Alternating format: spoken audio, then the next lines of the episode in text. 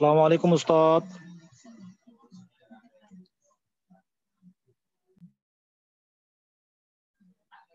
Gus Sekha, Assalamualaikum. Waalaikumsalam warahmatullahi wabarakatuh. Alhamdulillah. Saya kira suara saya nggak ada. Sebenarnya suara Ogo itu suaranya tak kuat. Oh, Suara Ustadz sinyalnya kah? Sinyalnya? udah masuk ya Ustadz ya? Iya, Ustadz sudah masuk. Prof. Omidi sudah masuk. Itu Jadi suaranya teman-teman belum, belum pada masuk teman-teman ya.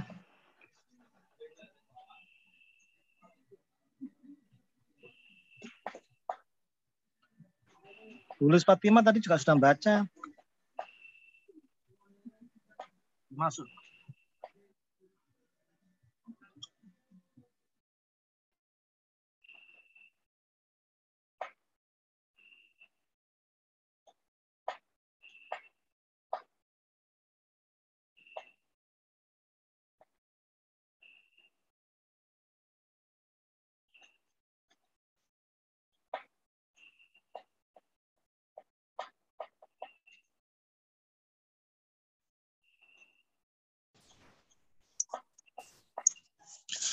سلام علیکم Waalaikumsalam. Waalaikumsalam warahmatullahi wabarakatuh, Prof. احوال شما حالتون خوبه انشالله سلامتید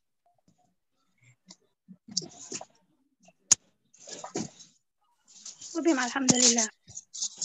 الحمدلله انشالله که همیشه سلامت باشید الله امین همچنین شما هم همینطور. خدا قوت. متشکرم متشکرم شما خب خدا قوت بده بحث ما جلسه گذشته نظریه های سابرنتیک بود یا نظریه های مربوط به تصمیم گیری؟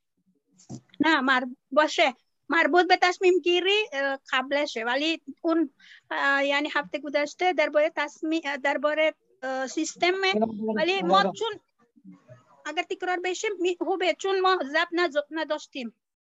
آه کدوم دوست دارید؟ همون سیستمی رو دوباره بحث کنم. سیستم بله. سیستم رو دوباره بحث کنم دوست دارید؟ چون اس- بله اصلا اصلا ما ذخیره نداشتیم نتونم بیرونش کنم. بسیار خوب.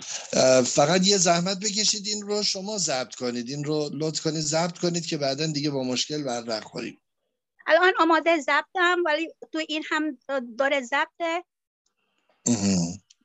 بسیار خوب. استاد، پس اجازه سوال- بفرمایید. بفرمایید. ما می‌خواستیم سوال هم داشته باشیم. خب. آیا این درباره سیستم سیستم الهی می‌رسیم؟ صحبت از سیستم. اگر بخواید چرا می‌تونیم در قالب سیستم الهی هم بحث بکنیم؟ همان آ- بله دیگه اون هم نیاز داریم دیگه. چون سوال های هم مثلا درباره خداوند فرمود که ما در امور خودمون رو تش... مشاورت داشته باشیم. تا چه خب. حد ما انسان تا چه حد اموری را انسان ها می‌تونه مشورت کنه تا با سیستم خدا یعنی شریعت خدا نه هماهنگی نداشته باشه. این این احسن. نظریه داره تئوری داره. بله بله تئوری داره. بله بله. اگر اجازه بدید پس من ابتدا همین سوال شما رو پاسخ بدم و بعد بریم به سمت نظریه سیستم ها بله. ببینید در نظام اسلامی یا سیستم اسلامی ما یک حکم داریم یک موضوع. موضوعات به صورت متکثر هستند یعنی شما می‌بینید که در اندیشه اسلامی موضوعات متعددی داریم که هر کدوم از موضوعات نیازمند تعمل و فکر و اندیشه هستن. بله. چی فرمودید؟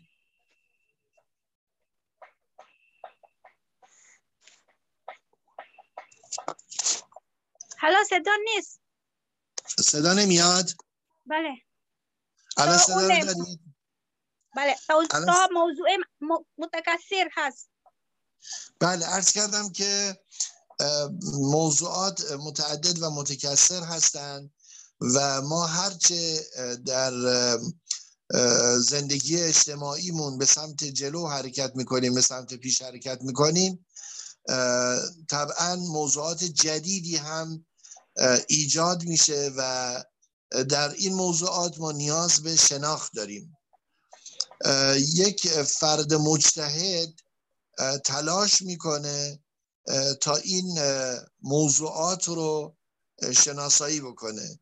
بعضی از موضوعات نیازمند به شناخت از طریق اقلانیت جمعی هستند.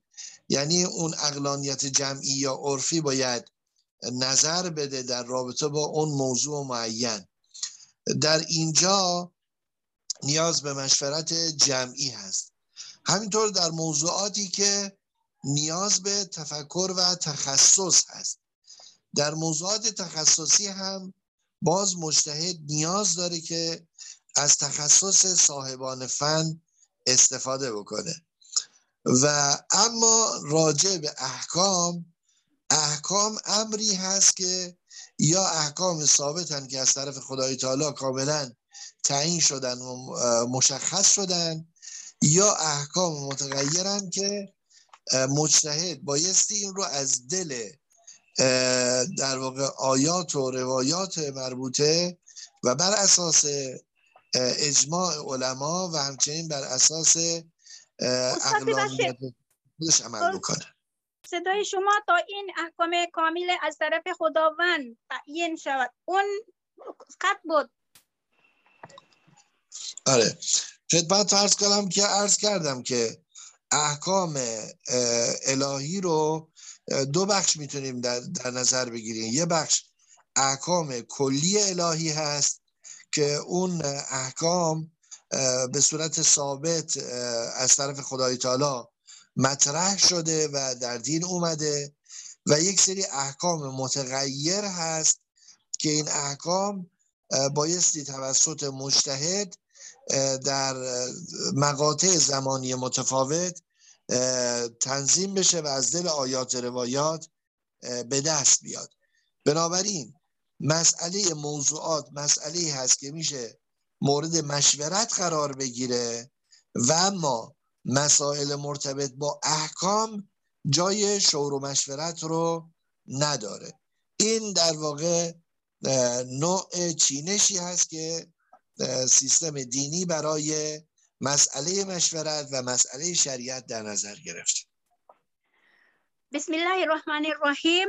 Uh, pada permulaannya saya telah mengajukan pertanyaan mengenai sistem pembelajaran kita pada uh, minggu yang lalu tentang sistem uh, sistem uh, kita memiliki uh, yakni Allah Subhanahu wa taala persoalan saya uh, Allah Subhanahu wa taala memerintahkan kita untuk bermusyawarah dalam uh, dalam perkara kehidupan kita sejauh mana uh, umat umat manusia dapat bermusyawarah dalam urusannya, sedangkan kita juga memiliki hukum-hukum yang paten yang harus ditaati mutlak daripada Allah Subhanahu wa taala.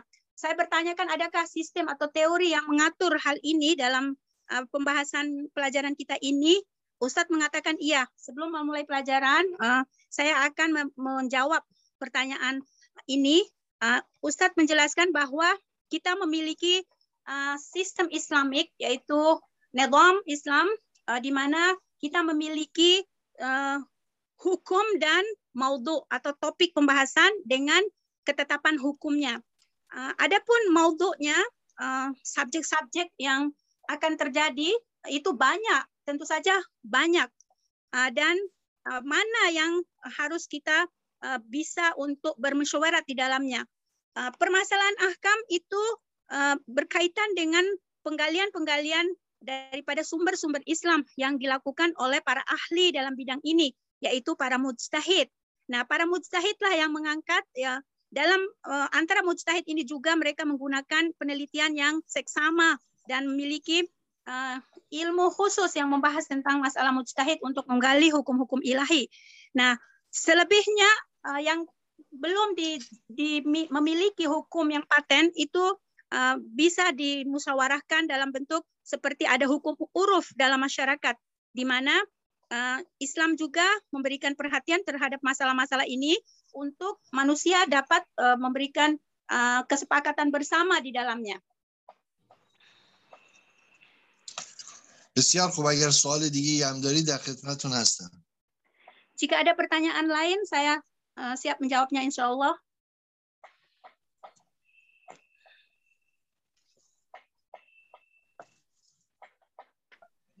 Belum ada Bu. هنوز نداریم. بله صدا رو ندارید؟ صدا داریم. آها سوال ندارید بسیار خوب پس اگر اجازه بدید من بحث سیستم رو مجدد مطرح کنم خدمتون و بعد اگر سوالی تو ذهن دوستان بود می‌تونن بعدا مطرح کنن. بله شما مستقیم همه اون حرفه های اون, اون حرف بزنید. من بدونی من که ترجمه می‌کنم. چون ما سه نفریم فقط الان. من ادمین و شما هستیم. خب یعنی دیگه نیاز به ترجمه نداره؟ بله چون من می‌خواستم بیرون می‌کنم اون صحبت شما می نویسم ترجمه از طریق نویستنی میشه. آها الان دیگه فقط یه مثلا بحثی رو ارائه بدم. شما یادداشت می‌کنید دیگه چون قبلا هم توضیح دادید شاید نیازی به توضیحات بند نباشه. درسته؟ توضیحات دیگه نباشه. شما صحبت بفرمایید. اون که درباره سیستمه. ولی من ترجمه نمی کنم چون چند نفری فقط الان هستیم. آها. بسیار خوب چشم. بسم الله الرحمن الرحیم. واژه سیستم در لغت معنای دستگاه نظام قاعده و دستگاه حکومت رو میده. در اصطلاح سیستم مجموعه ای از اجزا و روابط میان اونهاست که به صورت منسجم همانند یک کارخونه یا بدن انسان عمل می‌کنه. به هم وابسته هستن اجزا و به هم مرتبط هستن و با محیط خودشون اجزای کل رو تشکیل میدن. تمام این اجزا برای تحقق یک هدف دارن حرکت می‌کنن و همدیگر رو برای تحقق این هدف در واقع کامل می‌کنن. ما در فارسی به جای سیستم کلمه نظام رو به کار می‌بریم.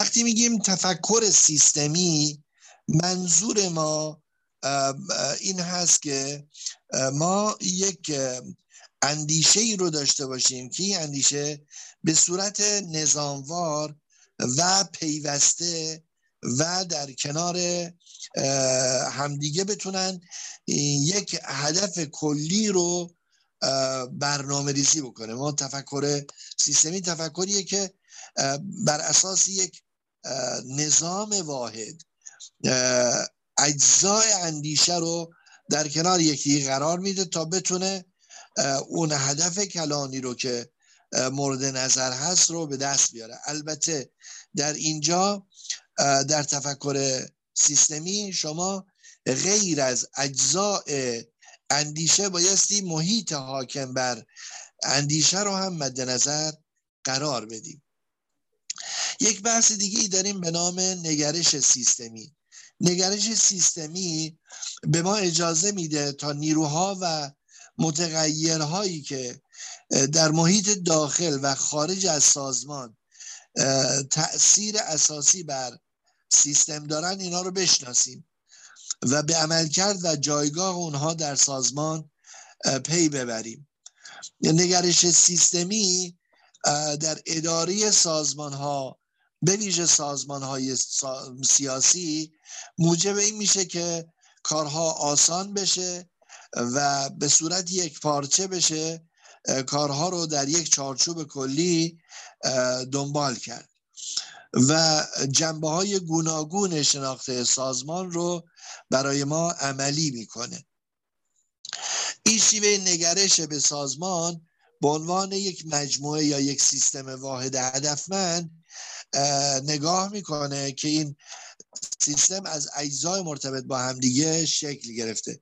و از نظر مدیریتی نگرش سیستمی موجب میشه که مدیران به سازمان به صورت یک کل و بخشی از یک محیط بزرگتر توجه کنه. و اما نظریه سیستم ها نظریه سیستم ها به عنوان نوعی روش شناسی علمی و نگرش به جهان هست که بر پایه بکارگیری روی کرده سیستمی انجام میشه. نظریه سیستم ها به ما میگه که فعالیت هر جز از سازمان در حتی در کل هستی بر فعالیت سایر اجزای اون می‌تونه اثر بگذاره. به همین جهت وقتی ما نظام هستی رو به صورت یک اکوسیستم کلان نظر بکنیم اون وقت متوجه میشیم که این نظام هستی هر یک در جایگاه واقعی و حقیقی خودش قرار گرفته. همونطور که در قرآن کریم هم اومده که بیان می‌کنه که ولا لیل سابق النهار و کلون فی فلکه یسبحون لشمس و این عبارتش اینه. لشمس و ینبغی لها ان تدرک القمر و لیل سابق النهار و کلون فی فلکن یسبحون عبارت بسیار زیبایی هست که میگه که نه خورشید می‌تونه از ماه نه, نه ماه می‌تونه از خورشید مقدم بشه. و نه شب از روز. و هر کدوم از اینها در یک فلکی در واقع به صورت شناور در حال فعالیت هستند و در حال اینکه کار خودشون رو دارن انجام میدن. ببینید خب یک هدفمندی خاصی بر سازمان هستی توسط خداوند ایجاد شده که این اجزا بر اساس همون هدفمندی در حال حرکت و فعالیت هستند. خب نظریه سیستم ها بیان می‌کنه که ما کل سازمان رو باید در نظر بگیریم و داده هایی که وارد این سیستم میشه و مسائلی که به صورت ورودی این سیستم وارد سیستم میشه باید اینها حل بشه و نهایتا تصمیم گرفته بشه و اقدام عملی صورت بگیره. بنابراین ما اگر سازمان رو اینگونه در نظر بگیریم که یک این اینپوت داره یعنی در واقع یک ورودی داره و یک آوتپوت داره یعنی یک خروجی داره و همچنین از این خروجی ها از طریق محیط بیرونی و محیط داخلی در واقع بازتابی صورت می‌گیره و بازخوردی صورت می‌گیره و عنوانش هست feedback و این feedback ها به هر حال مجموعه این feedback ها input ها و output ها می‌تونن برای ما تصمیم گیری رو آسان بکنن و تصمیم جدیدی رو هم که ما می‌خوایم بگیریم و باز باید بر اساس همین اطلاعاتی که به صورت فیدبک داره برای ما عرضه میشه و یک سری دیگه از اطلاعاتی که خودمون جمع آوری می‌کنیم این تازه میشه باز ورودی جدید و بعد این ورودی سیستم باید در اون میان اجزاء سیستم حل و بررسی بشه و نهایتا به صورت یک اوتپوت به عنوان تصمیم یا اقدام عملی از سازمان خارج بشه. بنابراین ما سازمان رو به این صورت در نظر می‌گیریم ورودی ها اطلاعاتی هستند که از محیط بیرون و همچنین تلاش هایی که خود مدیران انجام میدن و این اطلاعات رو به دست میارن اینها ورودی سیستم هست اجزای سیستم که نهادها کارگزاران و ساختار باشند از این اطلاعات محیطی و اطلاعاتی که خودشون به دست آوردن اونها رو تجزیه تحلیل می‌کنن و یک به یه نتیجه می‌رسن و سپس این اطلاعات و داده هایی که بررسی شده به صورت تصمیمی که گرفته شده یا اقدام عملی به صورت اوتپوت از سیستم خارج میشه. وقتی از سیستم این تصمیم یا سیاست یا به عبارت دیگر اقدام صورت گرفت در این صورت محیط داخلی نسبت به عکس‌العمل نشون میده. محیط خارجی هم نسبت به اون تصمیم یا نظام عکس‌العمل نشون میده. در این صورت اون اون که عکس هایی که از سوی محیط داخلی یا از سوی محیط بیرونی صورت می‌گیره عنوان feedback داره و این feedback ها برای دولت که در یک سازمان داره عمل می‌کنه به عنوان مجموعه از اطلاعات جدید می‌تونه مورد استفاده قرار بگیره.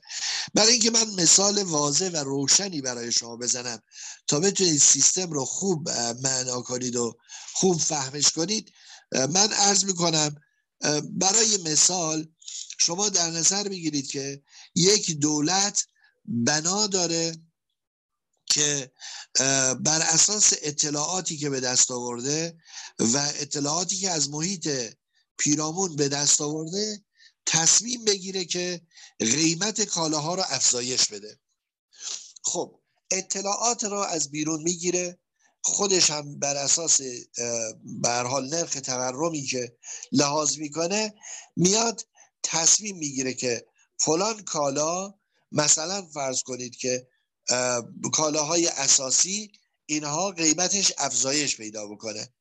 به محضی که دولت تصمیم می‌گیره که این قیمت افزایش پیدا بکنه یا در واقع بیاد و بر اساس تورم تنظیم بشه و وقت این تصمیم به محض اجرایی شدن حالا توسط محیط داخلی یعنی مردم اون کشور حالا بایستی بازتاب عملی یا بازخورد عملی اون توسط مردم شناسایی بشه که مردم نسبت به این تصمیم دولت چه اقدامی انجام میدن.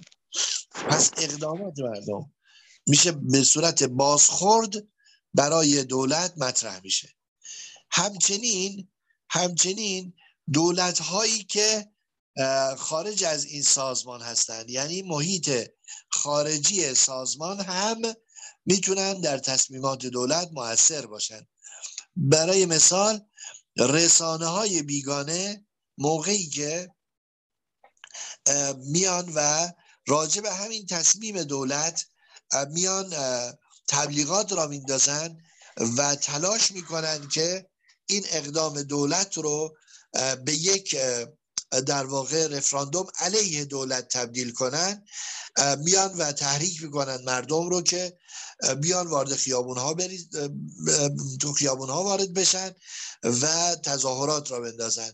خب حالا دولت با این تصمیمی که گرفته بود برای افزایش قیمت ها حالا با یه فیدبک جدیدی مواجه میشه و اون رفتار مردم یا عکس عمل مردم و همچنین عکس عمل رسانه ها و دولت های بیگانه است.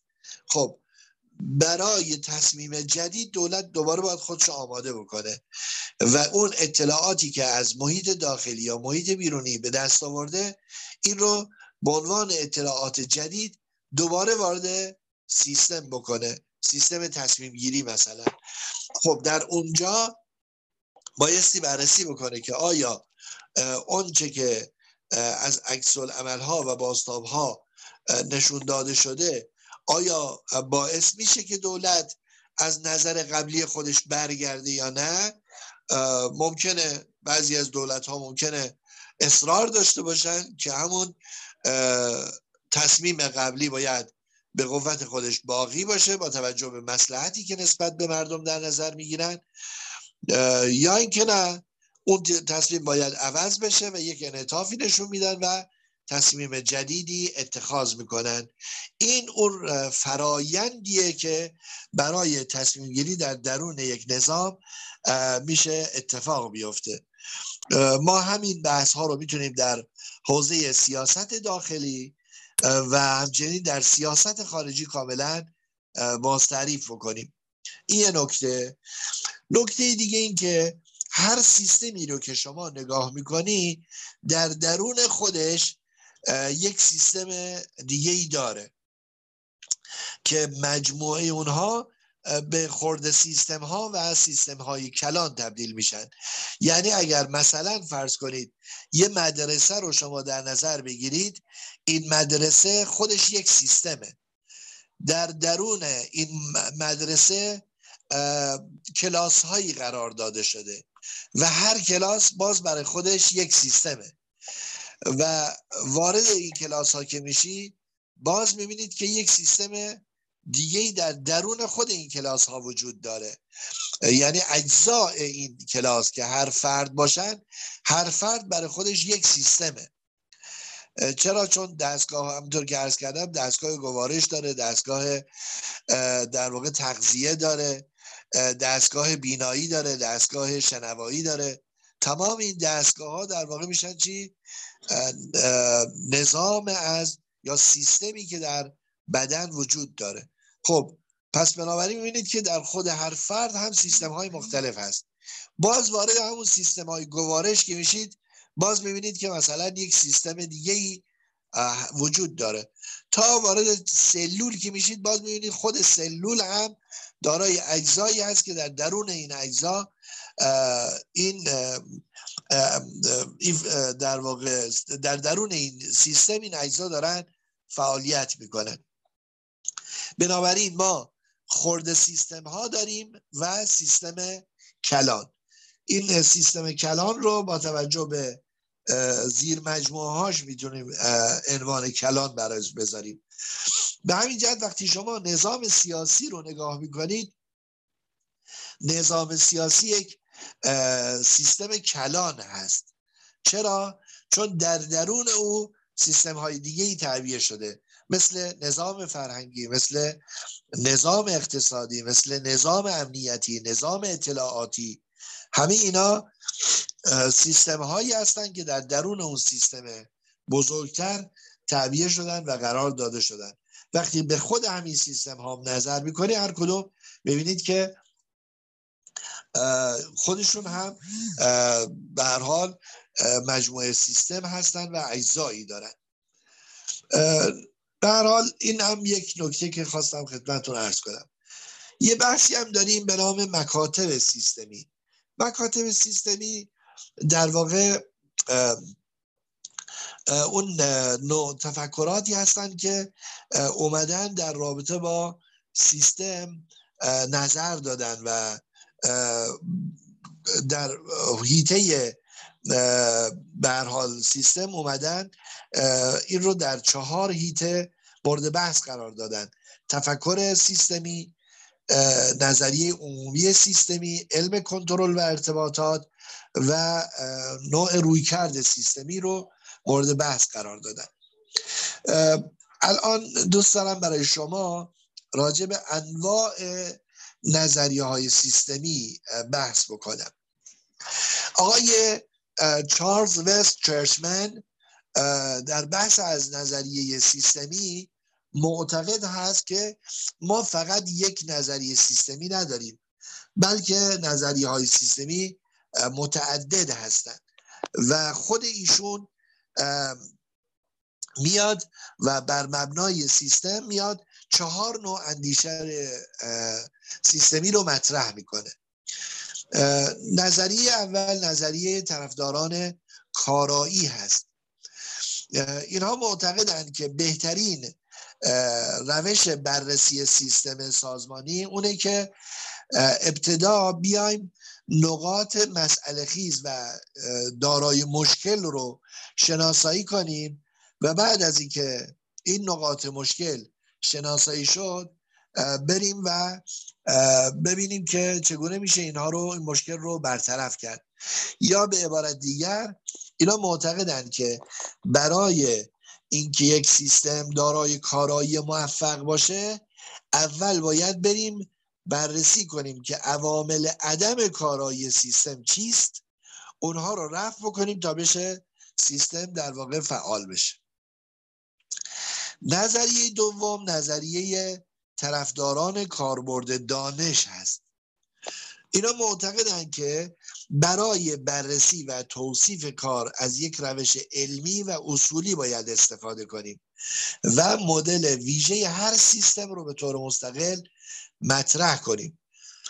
در حال یعنی مفهومش این میشه که شما سیستم ها رو باید اولا با هم دیگه متفاوت بدونی و در این حال بدونی که هر سیستمی برای خودش یک روش بررسی داره و این روش ها متفاوت هستند گاهی اوقات دانشی که برای بررسی یک سیستم لازمه ریاضی هست. بعضی سیستم ها دانشی که براش نیاز هست اقتصاد هست. بعضی از سیستم ها دانش مورد نیازشون روانشناسی هست یا جامعه شناسی هست یا یه دانش دیگه است. بنابراین اینجور نیست که ما سیستم ها رو بتونیم مشکلاتشون رو رفع کنیم مگر اینکه ابتدا بریم سراغ دانش مناسب هر سیستم و بعد از اینکه شناخت پیدا کردیم از همون دانش. برای اصلاح سیستم استفاده بکنیم. نظریه بعدی نظریه نوع دوستان هست. نوع دوستان اینها کسانی هستند که به عواطف و احساسات انسانی بیشتر توجه می‌کنند. اساس این نظریه اینه که سیستم ها مثل انسان هستند. و اصولی ترین نظریه سیستمی نظریه هست که در وهله اول بیاد به ارزش های انسانی یعنی آزادی انسان حرمت شن و مقام انسان توجه بیشتری داشته باشه. بنابراین هر نوع تحمیلی یا هر نوع مداخله ای که باعث بشه این ارزش های انسانی در سیستم نادیده گرفته بشه قابل پذیرش نیست. اینا معتقدن که شما برای بررسی سیستم نباید پیش داوری داشته باشی نباید یک طرح پیشینی داشته باشی.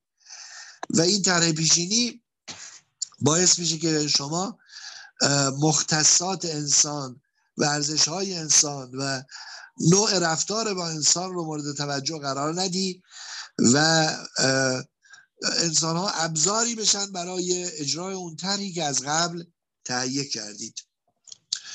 و این اینو اینا نمیپذیرند نظریه چهارم نظریه مخالفین طرح یا ضد طرح هستند اینا کیا هستن؟ اینا معتقدن که ما اساسا اگر بخوایم یک طرح شخصی برای یک سیستم تعبیه بکنیم.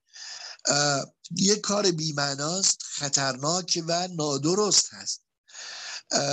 کاری که باید صورت بگیره اینه که در هر سیستم باید تجربه و زیرکی مدیر مورد توجه باشه. یعنی برای کارآمدی یک سیستم این اندازه کافیه که یک مدیر زیرک و مجرب در رأس سازمان قرار بگیره. اگه اینو شما داشته باشید خب خیلی از مشکلات سیستم قابل رفعه. اما اگر بخواید با یه طرحهای ریاضی فرم یا بر اساس یک تجربه شخصی که یک مدیر دیگه عمل کرده بخواید بر اساس همون عمل بکنید و سیستم رو به پیش ببرید نتیجه ناامید کننده خواهد بود. فرق این نظریه با نظریه قبلی اینه که در نظریه قبلی یعنی در نظریه نودوستان کل کارکنان سیستم باید مورد توجه قرار می‌گیره و ارزش های انسانی و کرامت کل کارکنان سیستم باید مورد توجه قرار می‌گیره. اما مخالفین تر میگن که اونی که مهمه اون رهبر سازمان هست. که بایستی یا یا مدیر عامل سیستم هست که بایستی از زیرکی و تجربه کافی برای اداره و پیشبرد امور در واقع داشته باشه. خدمت رو عرض می‌کنم آقای ویلفرد براون پژوهشگر علوم اجتماعی اومده گفته که اصول تشکیلات اجتماعی در یک سازمان حاصل تلفیق سه تا سیستم اجتماعی با هم دیگه است. سیستم اجرایی سیستم نمایندگی و سیستم قانونی. سیستم اجرایی نمایانگر تشکیلات سازمانی هست. با نمودار و برنامه سازمان سلسله مراتب و نقش ها و مقام ها در اینجا میگه در این سیستم نظریات شخصی دخالتی در سازمان نداره. دوم سیستم نمایندگی است. وقتی سیستم اجرایی پیاده شد در بطن این سیستم سیستم نمایندگی به وجود بیاد که نظریات اعضای سازمان رو به کادر رهبری منتقل می‌کنه. و سوم سیستم قانونی هست. در این سیستم از چهار گروه سازمانی در واقع تشکیل شده. اولا سهامداران ثانیا مدیران ثالثا مشتریان و رابعا نمایندگان کارکنان. خب در واقع بر اثر ترکیبی که از اختیار و در واقع توانمندی این چهار گروه به دست میاد شرکت مؤسسه یا کارخونه به وجود میاد و به شروع به کار می‌کنه. مقررات و آینامه های سازمانی بستگی به بستگی مستقیم به نظرات گروه چهارم داره. خب منظورش چیه؟ منظورش اینه که اگر ما در نظر بگیریم که در یک سیستم چه کسانی اداره اصلی سازمان رو بر عهده دارند اینا میشن سیستم قانونی. که مثلا در یک کارخونه ممکنه ما چهار گروه رو بدونیم که اینا شکل دهنده اصلی اون سیستم قانونی هستند برای مثال یک بخش کسانی هستن که سهامدار هستند یعنی بخشی از ارزش سهام کارخونه متعلق به اوناست که اونا می‌تونن در تصمیم سازی سازمان اثرگذار باشن. دوم خود مدیران هستن. مدیرانی که برای کارخونه دارن اعمال قدرت می‌کنن. سوم مشتریان. شما ممکنه بگی آقا مشتری چه تأثیری در تصمیم گیری سازمان داره؟ خیلی تاثیر داره. اگر مشتریان یه کالایی رو نپسندن یا در واقع نسبت به اون کالا رغبت نشون ندن خب طبیعتا این می‌تونه روی تصمیم گیری سازمان روی ادامه کار سازمان اثرگذار باشه رو کارخونه اثرگذار باشه. یا اگر تصمیم می‌گیرن که این کالا رو هرچه زودتر خریداری کنن. اشتیاق مشتریان به خرید اون کالا باعث میشه که ممکنه مثلا اون کارخونه شعبه دیگه ایجاد بکنه و توسعه پیدا بکنه. پس بنابراین رو تصمیمات سازمان کارخونه می‌تونن اثرگذار باشن. و همچنین نمایندگان کارکنان. خب می‌دونید که به هر حال در نظام های سرمایه داری سندیکاهایی وجود داره. این سندیکاها یکی از اون سندیکا سندیکاهای کارگری هستن که کارگران نمایندگان خودشون رو به سندیکاها میفرستن و اونها در تصمیم گیری سازمان می‌تونن اثرگذار باشن و اونها انتقال دهنده خواست کارگران و کارکنان به مدیران سیستم میشن. خب جناب آقای ویلفرد براون معتقده که این سیستم این سه تا سیستم رو باید در هر سیستم کلان اجتماعی باید مد نظر داشته باشیم. سیستم اجرایی سیستم نمایندگی و سیستم قانونی. این یک بحث. بحث دیگه ای که می‌خوام خدمتتون عرض بکنم انواع تقسیم بندی سیستم هاست. سیستم ها رو بر اساس نوع پیچیدگی که داره یا سادگی که داره به دو نوع سیستم ساده و پیچیده تقسیم کرده برای اینکه ما بتونیم ضوابط عمومی سیستم ها رو به دست بیاریم و دسته‌بندی اونا بر اساس پیچیدگیشون مورد توجه قرار بگیره تلاش های زیادی شده. معروف ترین طبقه بندی سیستم ها تو این زمینه توسط بولدینگ انجام شده. بولدینگ سیستم ها رو به نه طبقه یا سطح تقسیم می‌کنه. طبقه اول یا سطح اول ساخت یا چارچوب اسمشه که در حقیقت به جغرافیا یا کالبد شناسی جهان مربوط هست. از بولدینگ بود. خط بود. بله بله. ارز کردم که معروفترین طبقه بندی سیستم ها در رابطه با سیستم باز و بسته مثلا می‌خوام ساده و پیچیده توسط بولدینگ مطرح شده. آقای بولدینگ سیستم ها رو به نه طبقه یا نه سطح تقسیم می‌کنه. که این سطح به صورت طبقه بندی و به صورت سلسله مراتب هست. که قوانین سطوح یا طبقات پایین در سطوح یا طبقات بالا صدق می‌کنه. در حالی که هر یک از طبقات بالا یک خصوصیاتی دارن که طبقات پایین فاقد اون هستن. خب این نه طبقه از نظر آقای بولدینگ چی هستن؟ طبقه اول یا سطح اول ساخت یا چارچوب هست که همطور که عرض کردم در واقع جغرافیا یا کالبد شناسی جهان در اینجا مورد بحث قرار می‌گیره. به عنوان مثال نقشه های زمین منظومه شمسی دیاگرام های مربوط به درجه حرارت یا نمودار سازمانی رو میشه از این مسئله مطرح کرد یا در این طبقه مطرح کرد. این سطوح قوانین استاتیک رو شامل میشه که در سطوح بالا حیوان و انسان رو هم شامل میشه. آقای بولدینگ از این طبقه به عنوان قالب های دارای ساخت استاتیک نام می‌بره. طبقه دوم که دارای قواعد دینامیک هستند سیستم های متحرک و ساده هستند که مثل دوچرخه ماشین که و همچنین چرخش منظومه شمسی تو این سمت قرار می‌گیره. این طبقه رو طبقه چرخش ساعتی اجسام و ستارگان نام می‌ذاره. طبقه سوم سیستم های سایبرنتیک یا سیستم هایی هستند که توسط مکانیزم بازخورد کنترل میشن. این سطح رو سطح سیستم cybernetics یا مکانیزم کنترل مینامند. ترموستات نوع ساده و کامپیوتر نوع پیشرفته این طبقه است.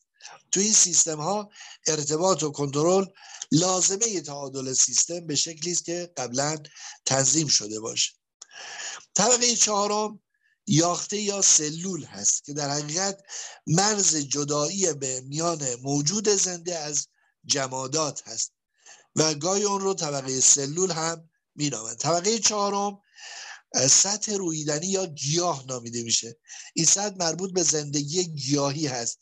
که درش ساده ترین مرحله تقسیم کار بین سلول ها انجام می‌گیره و مجموعه از سلول ها به شکل برگ یا در واقع هسته یا به عنوان ریشه ریشه گیاه شکل میدن. و هر کدوم وظیفه خاص خودشون رو دارن. طبقه ششم مربوط به زندگی حیوانی هست. که دارای گیرنده اطلاعاتی مخصوص مثل چشم و گوش هست و دارای سیستم اعصاب و مغز هست که حیوان رو قادر می‌کنه تا اطلاعاتی رو که دریافت کرده تنظیم کنه و نسبت بهش عکس عمل نشون بده. این طبقه رو سطح حیوانی یا خودوقوفی اسمش رو گذاشته. طبقه هفتم انسان هست که دارای خداگاهی هست. و شاید تنها موجودی باشه که می‌دونه که می‌دونه. یعنی اطلاع داره از اون دانش های خودش. حافظه انسان نسبت به حیوانات بسیار تکامل یافته تره و مطالعه تاریخ گذشته و کاربرد نتایج اون برای پیش بینی و ساختن آینده اینها چیزهایی هستند که مختص انسان هستند.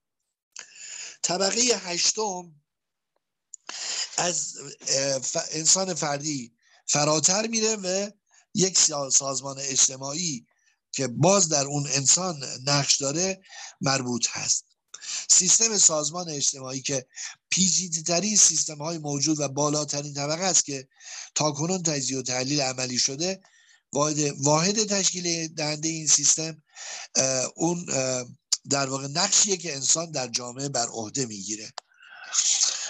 طبقه نهم مربوط به دنیای ناشناخته هاست که گیرنده های اطلاعاتی بشر قادر به گرفتن اطلاعات از اونها نیست و هنوز انسان از طریق علم و دانش نتونسته اونها راه پیدا بکنه که بخشی از اون اطلاعات و داده ها ارز کردیم که از طریق وحی دریافت میشه و انسان از طریق شهود و از طریق وحی می‌تونه اون رو دریافت بکنه. البته راه وحی هم برای معدودی از انسان ها امکان پذیره و همه انسان ها از این طریق نمی‌تونن اون ناش... به دنیای ناشناخته ها یا جهان غیب راه پیدا بکنن.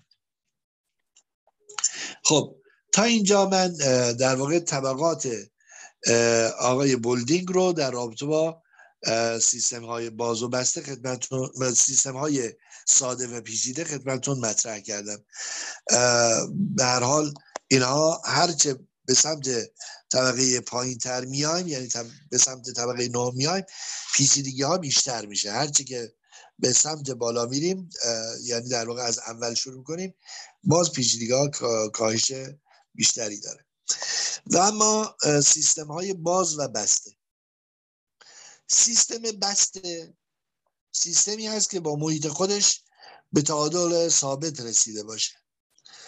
این سیستم با استفاده از فیزیک کلاسیک طراحی شده و به صورت تئوریک منحصر به دنیای بسته هسته اتم هاست که با محیط خارج خودش اصلا هیچ رابطه ای نداره و اگر رابطه برقرار بکنه با خارج خودش متلاشی و منفجر میشه. در مدیر در مدیریت سیستم بسته از اونجا که سازمان های مبتنی بر اصول مدیریت علمی بیش از اون که در ارتباط با محیط خودشون و عوامل انسانی پیوند داشته باشن به عوامل فیزیکی و اون هم عوامل فیزیکی داخل سازمان توجه دارن.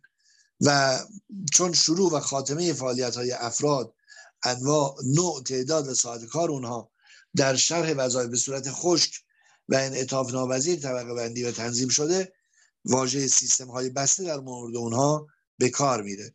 هرچند این واژه به طور نسبی در این سازمان ها مفهوم پیدا می‌کنه و مفهوم مطلقش در مدیریت و به طور کلی در علوم انسانی مصداق نداره. برای اینکه این مسئله یه مقدار برای شما بیشتر باز باشه من عرض می‌کنم فرض کنید که یک کارخونه ای معین کرده که کارگران در ساعت خاصی حضور پیدا بکنن در محل کار. ساعت خاصی در حال سر غذا حضور پیدا بکنن سالن غذاخوری. ساعت خاصی برای سالن اجتماعات حضور پیدا بکنن. و اون لحظاتی هم که مشغول کار هستن به تعداد خاصی بایستی کار انجام بشه. مثلا فرض کنید گفتن که هر کارگر در از صبح تا ظهر بایستی مثلا 400 تا مثلا کفش رو آماده برای انتقال به بخش دیگه بکنه. هر کارگر بایستی مثلا 400 تا به صورت روتین کار انجام بده. خب ببینید این این نوع سیستم که همش به تعداد و به کمیت توجه داره سیستم بسته است. و اون انعطاف لازم رو برای اینکه مثلا بگه یک, یک کارگر ممکنه بیمار باشه یک کارگر ممکنه در حال مشکلی داشته باشه و نتونه اون 400 تا رو به نتیجه برسونه اون وقت می‌بینید که از حقوق ممکنه کم کنه و باعث بشه که کارگر همواره ناراضی باشه از کاری که داره انجام میده و دل به کار نده و نهایتا سیستم با ناکارآمدی مواجه بشه. این سیستم های بسته معمولا به اون قوانین سفت و سختی که خودشون گرفتن دل خوش کردن و معتقدن که ما یک نظم کاملا ریاضیواری در این محیط سازمانی راه پیدا کردیم و همونا رو داریم عملیاتی می‌کنیم. خب این واقعا با اون عواطف و احساسات و روحیات انسانی خیلی سازگار نیست. اما سیستم باز سیستمی هست که با محیط خودش به یک تعادل پویا یا داینامیک رسیده. به این ترتیب که از تغییرات و محیط اثر میپذیره و خودش هم روی محیط می‌تونه اثر بگذاره و تعادل اون پیوسته در حال تغییر هست و از یک تعادل به یک تعادل جدیدتری می‌رسه. در سیستم های باز به دلیل ارتباط دائم با محیط خودشون تمایل به نظم وجود داره و سیستم در حال رشد که اون در حال جذب آنتروپی منفی از محیط از طریق تبادل ماده انرژی و اطلاعات است برای مثال من باز سیستم ساده رو سیستم باز رو براتون می‌خوام توضیح بدم. ببینید یک کارگری که وارد یک کارخونه میشه ممکنه یه خانومی باشه. که در عین حال که داره کار انجام میده و مشاغل رسمی داره در خونه هم برای اون وظایفی تعیین شده و یک سری کارهایی رو در خونه باید انجام بده. مسئولیت هایی داره. مسئولیت پرورش اطفال رو داره. و همچنین به عنوان مادر ممکنه به حال یک دورانی رو باید بگذرونه تا فرزند به دنیا بیاد. خب یک سیستم باز برای این مادران سعی می‌کنه جوری قوانین رو تنظیم بکنه که به فعالیت های اونا در خارج از سازمان لطمه وارد نشه. خب این نوع اندیشه باعث میشه که اون بانویی که در این سازمان مشغول فعالیت هست خب با رغبت بیشتری کار سازمانی رو به پیش ببره اون, اون زمانی که مشغول کار داره میشه. زمانی که مشغول کار هست طبیعتا با دل و رغبت بیشتری وارد کار میشه. یا مثلا فرض کنید نه آقایی اصلا اینجا مشغول فعالیت هست. ممکنه باز برای این آقا یک سری مشکلاتی بیرون پیش بیاد که نیازمند مرخصی هست. خب اگر سازمان با او همراهی داشته باشه به نحوی که بتونه در موقعیت خطیری که او قرار داره او رو درکش بکنه و برای او جوری سازماندهی بکنه که در این حال که بتونه به منافع خود سازمان لطمه وارد نشه مرخصی بهش بده و در این حال بگی که مثلا بر روزهای دیگه شما باید یه مقدار اضافه کاری انجام بدید تا اون جبران اون خسارتی بشه که به سازمان وارد شده. خب بنابراین این نوع سیستم هایی که دارای انعطاف هستند و می‌تونن تعادل و تعادل خودشون رو از ارتباط با محیط به دست بیارن این رو هم به عنوان سیستم های باز معرفی کردن. ما عرض کردیم که اونی که نظر ماست این هست که سیستم همواره باید نیمه باز باشه. نه سیستم کاملا باز باشه و نه سیستم کاملا بسته. در سیستم های بسته همونطور که ارز کردیم اون انعطاف لازم وجود نداره که رغبتی برای انجام فعالیت ها باشه. اما سیستم باز هم این عیب رو داره که اگر مثلا یک عضوی از اعضای سازمان احساس کرد که در یه سازمان دیگه می‌تونه درآمد بیشتری کسب کنه سریع می‌تونه چون سیستم بازه می‌تونه خودش رو چکار کنه از سازمان جدا کنه و وارد یه سازمان دیگه بشه. و وقتی مثلا اینقدر انعطاف داشته باشه که نهایتا افراد بتونن به کارهای دیگه خودشون بپردازن و طبیعتا ممکنه میل به انجام فعالیت در درون همون سیستم باز هم یه مقدار به دلیل عدم نظارت کافی یا به دلیل عدم مشوق های لازم برای کار ممکنه اونجا هم به سستی کشیده بشه. این هم مورد توجه نیست مورد پذیرش نیست. سیستم ها باید نیمه باز باشن. یعنی چه؟ یعنی اینکه اجزا باید اجازه داشته باشن فعالیت خودشون رو داشته باشن. سیستم هم قدری انعطاف از خودش نشون بده. اما در مواقعی که احساس بکنه که اون جزئی که یا اون فرد یا عاملی که در سازمان هست داره تخلف می‌کنه یا مسیر سستی رو در پیش گرفته باید با یک نظارت قوی با یک اقدام قوی بتونه جلوی این سستی و این انحراف رو بگیره. بنابراین سیستم به نظر من اون سیستمی موفقی که بتونه به صورت نیمه باز اداره بشه. نه کاملا باز و نه کاملا بسته. این نوع نگاه ما نسبت به مسئله سیستم هست. خب تقسیم دیگه ای که باز برای سیستم مطرح کردن سیستم های اصلی و فرعی هستند خب ببینید همیشه در یک نوع سیستم اجزایش بن... یعنی اجزای ریزترش که به عنوان سیستم های خرد معرفی میشن اینها فرعی ترند و همواره سیستم کل اهمیت اصلی رو داره. چون قراره که اون کل کار رو نهایی کنه طبیعتا اون سیستم کوچکتر بایستی کار سیستم کل رو انجام بدن. یعنی کارایی اونها باید منجر بشه به موفقیت در سیستم کل. برای مثال اگر انسان بخواد سالم باشد باید سیستم گوارش سیستم اعصاب سیستم گردش خون و سیستم در واقع دیداری سیستم شنوایی همه این سیستم ها سالم عمل بکنن درست عمل بکنن.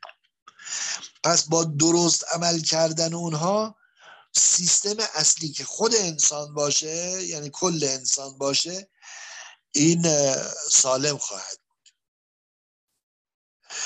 اما اگر به نحوی ما یک سیستم رو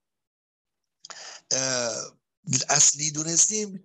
دیگر سیستم های زیر مجموعش میشن سیستم فرعی. این هم از این. باز من یه مثال دیگه بزنم. باز همون مثال مدرسه رو در نظر بگیرید. خب کل مدرسه یه سیستم کله و اصلی هست. اما هر کدوم از اون کلاس ها میشن سیستم های فرعی. و این فرعی اصلی کردن بر اساس کل و اجزا هست. تقسیم دیگه سیستم های قطعی و احتمالی. این هم یه تقسیم دیگه است. آقای استافورد استافورد بیر اومده سیستم ها رو به این صورت در نظر گرفته که بعضی ها کاملا و به طور قطعی قابل پیش بینی هستند بعضی ها به صورت احتمالی. بعضی سیستم ها به صورت احتمالی. برای مثال شما با پیش بینی وضع آب و هوا و اینکه به هر حال امروز خورشید به هر حال کاملا انعکاس خودش رو خواهد داشت پرتو خورشید به صورت مستقیم در گرما رو ایجاد خواهد کرد و این درجه از گرما در روز ایجاد خواهد شد ممکنه به طور قطعی هم قابل پیش بینی باشه. اما بعضی از جاها این سیستم ها به صورت احتمالی هست.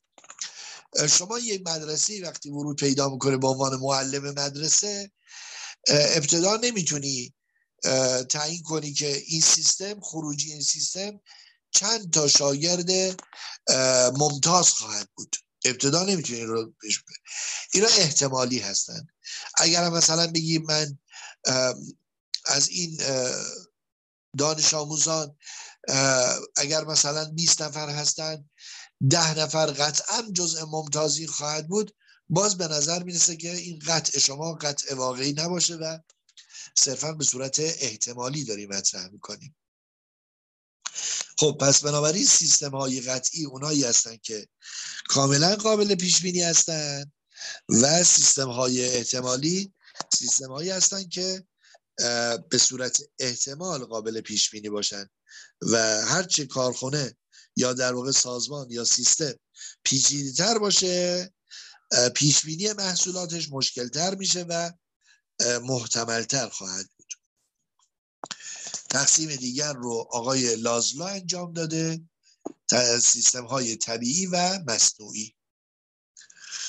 آقای لازلو اومده بیان کرده که ما به حال سه سطح از سیستم طبیعی رو داریم. سیستم های دون ارگانیک یا پایین تر از ارگانیک سیستم های ارگانیک و سیستم های فوق ارگانیک.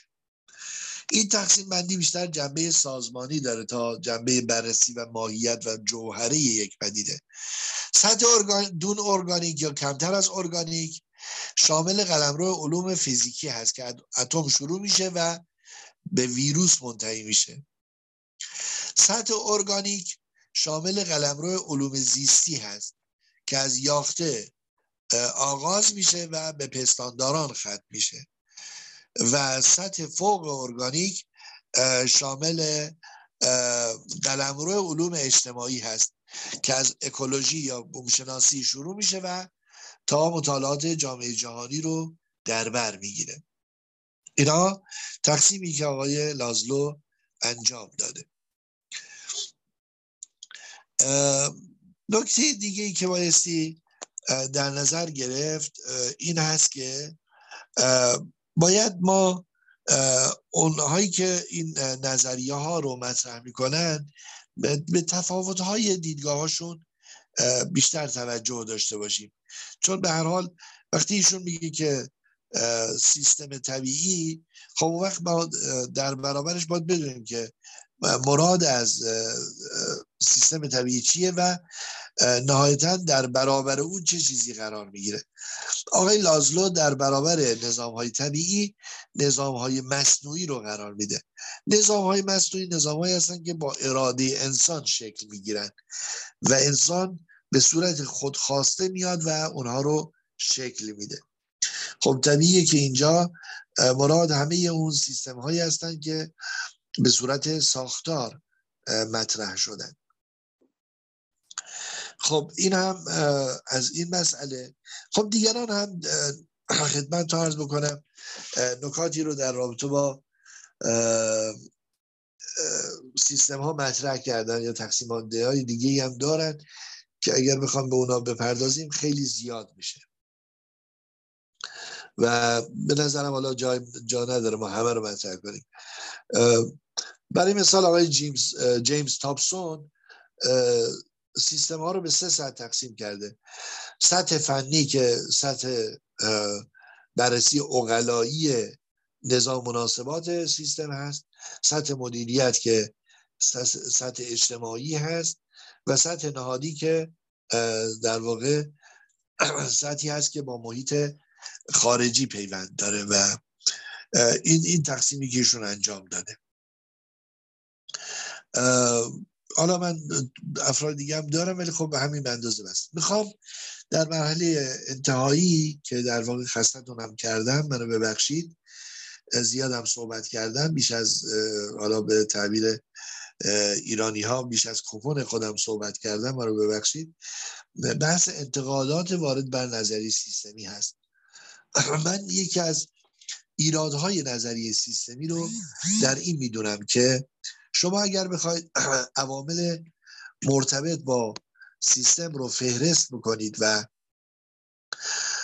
آثار اونها رو نسبت به هم دیگه بخواید مقایسه بکنید و بسنجید کار کار بسیار دشواری هست.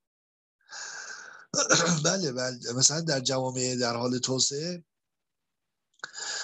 امکان عملی بسیار کمی داره. و نمیشه ما مثلا دولت رو و تصمیم گیران رو و اونایی که در واقع اقدام سیاسی انجام میدن همه رو دقیق بتونیم شناسایی بکنیم و ارتباط اونا رو با هم دیگه بسنجیم. انتقال دیگه ای که به نظری سیستم ها وارد میشه اینه که نظری سیستمی اصلا روش نیست. روش مدیریت به ما یاد نمیده. فقط میگه که به هر حال یک نگرش کلی رو داره به ما یاد میده که ما به همین اندازه متوجه میشیم که باید یک نگاه کلی به سیستم داشته باشیم به اجزای سیستم و به محیط و محیط داخلی و محیط پیرامونی هم توجه کنیم. همینو بس.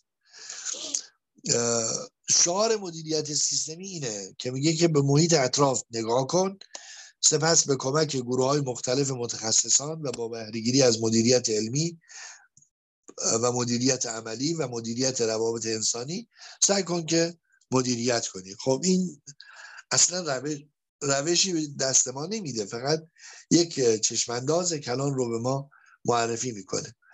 نکته دیگه این که نظری سیستمی به ما نمیگه که ما برای اینکه به ارزش هدف پی ببریم چیکار باید بکنیم؟ یعنی کدام هدف ارزشمنده که سیستم برای اون بخواد فعالیت بکنه؟ و کدام هدف هیچ گونه ارزشی نداره و تا سیستم اون رو اصلا مورد نظر قرار نده. ارزش هدف در نظریه سیستم ها چجوری ارزیابی میشه؟ نداریم. یعنی نبینی از این نداریم. نکته بعدی این که آیا اون وسایل و امکاناتی که می‌خوایم از اونها استفاده بکنیم برای دستیابی به هدف. آیا این امکانات و این وسایل اینا ارزشمند هستن یا نیستن؟ یعنی ما اصلا باید از این ابزارها استفاده بکنیم برای اون هدف یا نه؟ ما رو واصل می‌کنن به اون هدف یا نمیرسونن؟ خب راجع به این امکانات و این ابزارها هم بحث جدی برای ما ارائه نمیده. و یک بحث کاملا انتظایی هست به نظر ما. و به نظر می‌رسه که بحث اگر بخواد کاملا تبیین بشه و توضیح داده بشه اینکه سیستم نیاز داره که ما یک درکی از غیر از روابط با محیط و غیر از رابطه داده ها و ستاده ها یک نوع انعطافی هم در پاسخ به تغییرات محیطی کارایی سازمان در تبدیل داده ها به ستاده ها و یک نوع وضوح در ارتباطات داخلی مد نظر داشته باشیم و نهایتا بتونیم جوری روابط در اون سازمان رو تنظیم بکنیم که هم کرامت انسانی اعضا در درون سازمان حفظ بشه. هم سازمان بتونه به اهدافش دست پیدا بکنه. هم اهداف اهداف متعالی باشن که سازمان خودش رو وقف یک اهداف دون پایه نکنه و بی, بیفایده نکنه. و هم ابزارهایی رو که ما به کار می‌بریم ابزارهایی باشه که کاملا ما رو به اون اهداف متعالی بتونه برسونه. اینا اگر مد نظر باشه شاید بشه گفت که به همین اندازه که نظریه سیستم ها یک روی کردی رو برای فهم سازمان به ما عرضه میده سودمند باشه و مفید باشه و قابل استفاده باشه. خب منو ببخشید خستتون کردم. اگر سوالی نکته هست در خدمتتون هست مشکر استاد شما هم حسن نباشه که اون خدا قوت شما مثل که اون حرفه های آخر اون انتقاد از طرف کیه؟ انتقاد از طرف ماست. از طرف استاد. بله بله. خب پس این ما هم نظام اسلامی با این کمبودی های نظر, تئوری که این مطرح شده از اون این این اسلام این همه چیزهای از ارزش هدف اون وسایل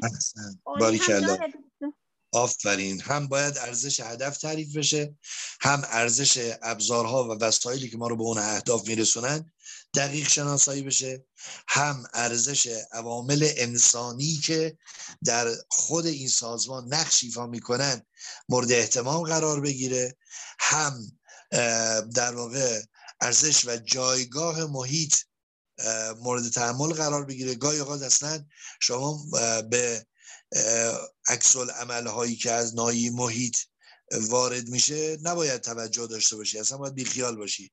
گاهی اوقات نسبت به محیط باید عکس عمل دقیق نشون بدی و اگر عکس عمل دقیق نشون ندی ممکنه که اون سازمانت با ناکارآمدی مواجه بشه. اطلاعات و داده هایی که به دست میاری باید کاملا صحیح باشه. باز در این نظری سیستمی نمیگه که اون اطلاعات و داده ها چگونه باید باشه میگه ورودی خروجی. در حالی که به نظر می‌رسه اطلاعات باید شفاف اطلاعات باید روشن اطلاعات باید صحیح باشه تا بشه تصمیم گیری صحیح هم انجام بشه. و همچنین خروجی ها رو باز نمیگه چه نوع خروجی. به نظر می‌رسه که ما اینجا در خروجی هم باید در نظر داشته باشیم که تصمیمات کاملا صحیح و منطبق با اصول حکومت اسلامی باید در واقع در درون سازمان سیاسی اتفاق بیفته. و اقدامات هم یعنی رفتارها هم باید منطبق با اون اصول کلی حرکت نظام اسلامی باشه. به همین جد چون به این معلفه ها کمتر توجه شده فقط ما می‌دونیم که این نظریه یک بینش کلی به ما میده. اما ارزش این اجزا ارزش هدف ارزش ابزارها ارزش اطلاعات ارزش خروجی ها ارزش بازخوردها رو برای ما خوب تبیین نمی‌کنه و تحلیل نمی‌کنه. خب، خیلی ممنون استاد. ما سلامت ببخشید وقت هنوز هست؟ یا تمام بله. البته وقت وقت تمامه. آره وقت تمامه.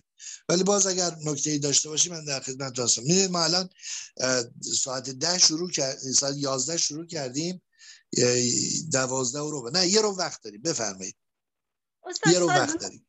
برای سوال یک سوال دیگه دارم. سازمان سیستم اسلامی تا به حال به عنوان یعنی یک شکل کامل از از طریق تفکر دانشمندان بر یعنی برداشته شده از اسلام شکل گرفته شده یا نه؟ ما کتاب هایی در زمینه بله مدیریت سازمان و اصلا مدیریت اسلامی توسط بعضی از نویسندگان ما در داخل کشور نوشته شده. ما الان الحمدلله طلابی داریم که در زمینه مدیریت در عرصه‌های مختلف مدیریت دولتی مدیریت خصوصی دارن کار می‌کنن دارن مقطع دکترا تحصیلاتشون تموم شده پایان نامه‌هاشون معطوف شده به بحث مدیریت اسلامی. و از این جهت خدا رو شکر یه سری آثاری در این زمینه داریم. بله. بله الحمدلله. شکر استاد. خسته نباشید. سلامت باشید. ممنون. دوستان دیگه سوال ندارن؟ kawan-kawan yang ada pertanyaan tak yang tidak paham hari itu silakan dipertanyakan Pak Ubed